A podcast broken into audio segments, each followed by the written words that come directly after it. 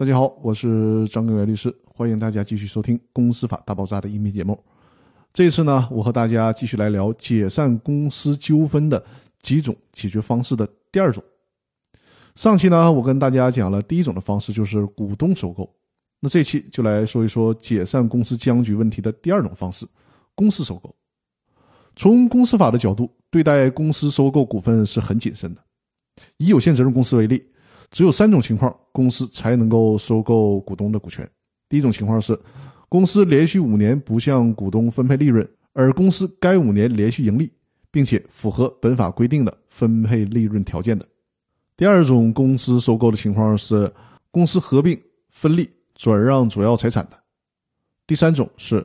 公司章程规定的营业期限届满，或者章程规定的其他解散事由出现。股东会会议通过决议修改章程，使公司存续的。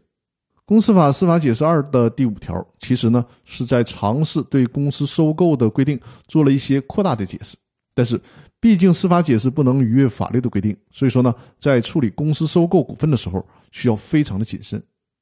公司法司法解释二的第五条第二款。规定的是，为了防止法院调解公司收购原告股东的股份的时候，造成公司财产的减少，甚至造成抽逃出资的情况。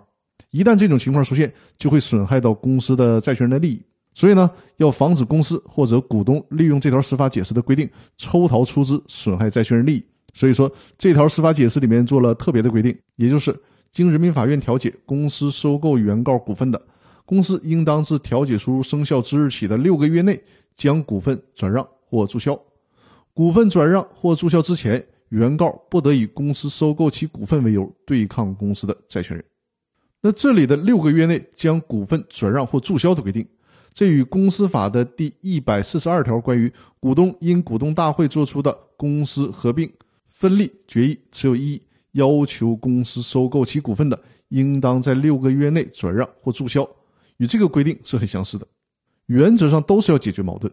同时呢又要防止公司资本维持的重要原则被破坏，所以说大家可以在遵守规则的基础上，考虑解决公司僵局以及解决公司解散纠纷的第二种方式，也就是由公司来收购股权，但是游戏规则一定要遵守。